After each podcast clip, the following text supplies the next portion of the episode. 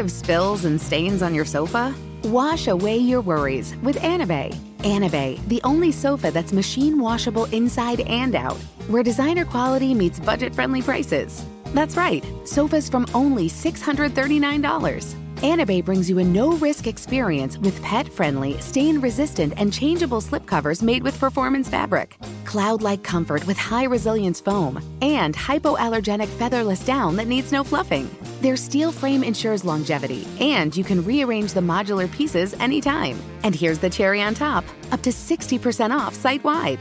It's backed by a 30-day satisfaction guarantee, so if you're not absolutely in love, send it back for a full refund. No return shipping or restocking fees. Every penny back. Join the revolution of easy, clean, stylish living with up to 60% off at anabei.com. That's ANABEI.com. Offers are subject to change and certain restrictions may apply. Pulling up to Mickey D's just for drinks? Oh yeah, that's me. Nothing extra, just perfection and a straw. Coming in hot for the coldest cups on the block. Because there are drinks. Then there are drinks from McDonald's. Mix things up with any size lemonade or sweet tea for $1.49. Perfect with our classic fries. Price and participation may vary. Cannot be combined with any other offer. Ba-da-ba-ba-ba. You don't put those inside of you, do you? This is a show about women. I mean, you do? Yes. Finally, a show about women that isn't just a thinly veiled aspirational nightmare. It's not hosted, not narrated. We're just dropping into a woman's world. I found out when my dad was gay when I was 10. We were in a convertible on the 405 freeway, listening to the B-52s. Looking back, I should have said, this is gay. This is already all gay. Listen to Finally a Show on the iHeartRadio app, Apple Podcasts, or wherever you get your podcasts.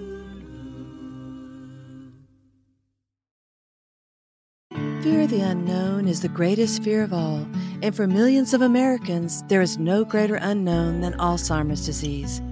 I'm Dana Chirito, a writer and Alzheimer's advocate. On my podcast, The Memory Whisperer, I strive to calm your fears about the disease through thoughtful conversations with experts, care partners, and more. Action is the antidote for fear. Listen to The Memory Whisperer on the iHeartRadio app, Apple Podcast, or wherever you get your podcast. Hello. From Wonder Media Network, I'm Jenny Kaplan, and this is Womanica. This month, we're talking about adventurers, women who refuse to be confined. They push the boundaries of where a woman could go and how she could get there. Today, we're talking about a woman who did it all. She graced the cover of Vogue, spied for the Allied forces in World War II, and narrowly escaped death in a concentration camp. Please meet Toto Koopman. Katarina Koopman was born on October 28, 1908, on the island of Java in modern-day Indonesia.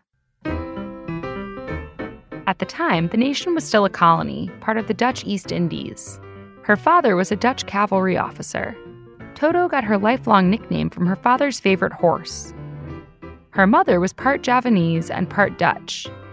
Growing up in Java, Toto and her older brother, Odi, often experienced discrimination because of their biracial identities.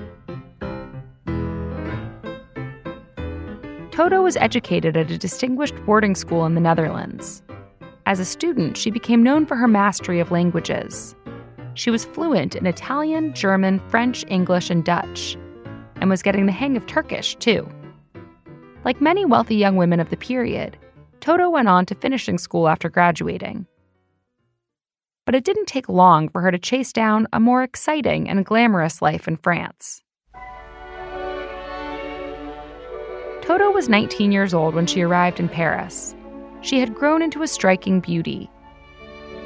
Slim and lithe with high-defined cheekbones and full lips, she fit the aesthetic of celebrated socialites and starlets of the 1920s and 30s.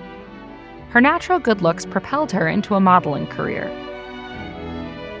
For a while, Toto worked exclusively with Vogue, appearing regularly in the Paris edition throughout the 1930s. She graced the cover in August of 1933, her lips painted crimson to match the hat positioned atop her brunette curls. She wore a brown fur collar, elbow-length gloves, and a pearl earring.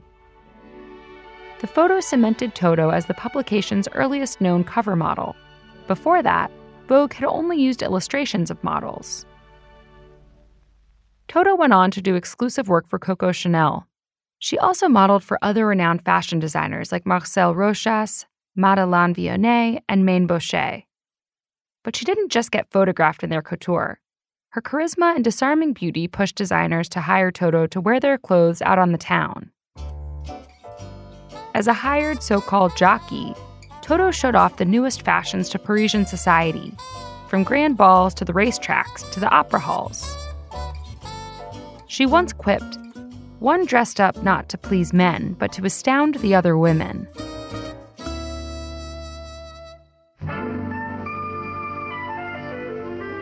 Despite Toto's popularity, her family was scandalized by her modeling career. At the time, it was a job not much more respected than prostitution. But Toto didn't mind their disapproval. She had never intended to follow the traditional path of marriage and homemaking. Instead, she sought out thrills and love affairs with various men and women. Toto was openly bisexual. She had flings with well-known figures like actress Tallulah Bankhead and Randolph Churchill, the son of Prime Minister Winston Churchill. She also had a relationship with Lord Beaverbrook, a newspaper tycoon, and his son Max. When Beaverbrook discovered Toto's affair with his son, he offered her a lifelong pension if she promised to never marry him. This suited Toto just fine. Eventually, her romantic trysts led Toto to the world of espionage, just as World War II was breaking out all over Europe. In 1939, she was visiting friends in Florence, Italy, when she fell for an Italian resistance leader. She financially backed her lover's anti-fascist operations by selling her furs and jewels. Toto also began to help the Allied cause by spying on meetings between members of the Italian Fascist Party. After 2 years as a spy, Toto was found out by Italian police and was sent to several different prison camps. Eventually, she ended up in a detention camp. Toto was able to escape, vanishing into the surrounding mountainous landscape. She quickly started working to help hide other prisoners who'd also fled. Toto's continued resistance work ended with her getting captured once again. But amazingly, she managed to escape her detention camp for a second time. She fled to Venice, taking a break from spy work to avoid further pursuit by the Italian fascist forces. But by 1944, she was back at it, working out of the Grand Danieli Hotel. Once, she attended an aristocrat's dinner party and was seated next to a German general. It was so brazen an act that the officer never suspected the beautiful woman next to him was a spy.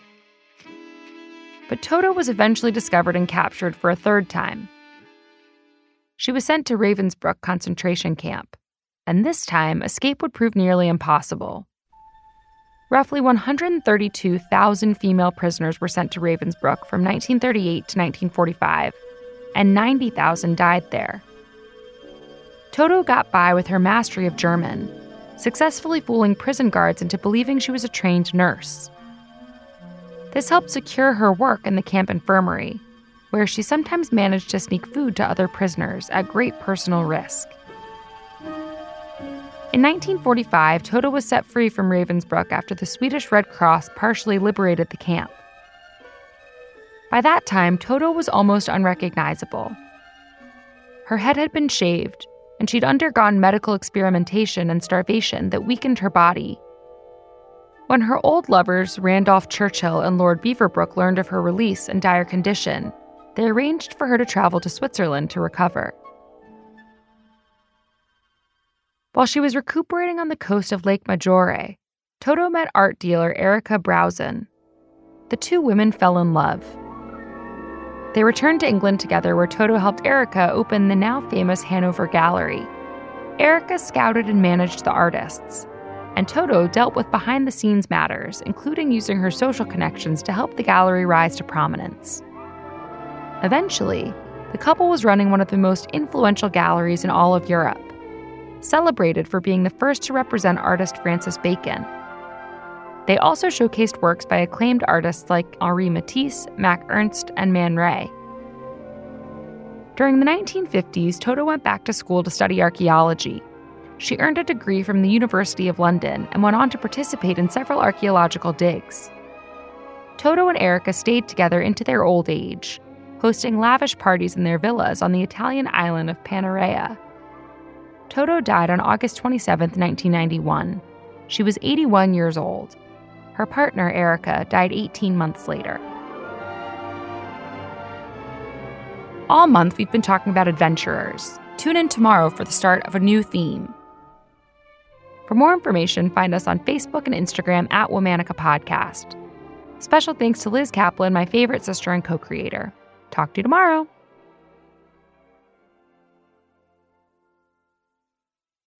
Pulling up to Mickey D's just for drinks? Oh yeah, that's me. Nothing extra, just perfection and a straw. Coming in hot for the coldest cups on the block. Because there are drinks. Then there are drinks from McDonald's. Mix things up with any size lemonade or sweet tea for $1.49. Perfect with our classic fries. Price and participation may vary. Cannot be combined with any other offer. Ba-da-ba-ba-ba.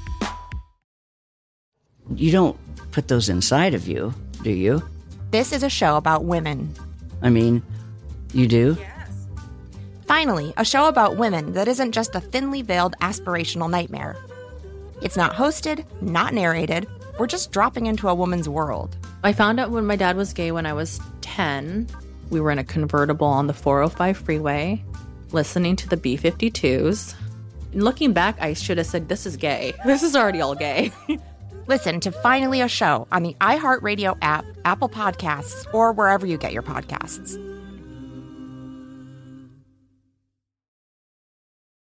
Fear the unknown is the greatest fear of all, and for millions of Americans, there is no greater unknown than Alzheimer's disease. I'm Dana Chirito, a writer and Alzheimer's advocate. On my podcast, The Memory Whisperer, I strive to calm your fears about the disease through thoughtful conversations with experts, care partners, and more. Action is the antidote for fear. Listen to The Memory Whisperer on the iHeartRadio app, Apple Podcast, or wherever you get your podcast. Hey there, I'm Lark. I'm Jessica. And I'm Hillary. We're the hosts of Hearsay, a new podcast series from the National Women's Law Center. In each episode, we deep dive into the cultural moments that live rent-free in our heads. From exploring workers' rights through reality TV to walking down memory lane revisiting the many flawed media depictions of abortion. Because we work at NWLC, we have access to the experts who can help us connect the dots between the issues that we work on and those pop culture moments that you just can't stop thinking about. Join us each episode as we debrief on the latest happenings in our corners of the internet and explore what they mean for society as a whole. Subscribe now to Hearsay wherever you get your podcasts, and let's dive deep into the moments that define us.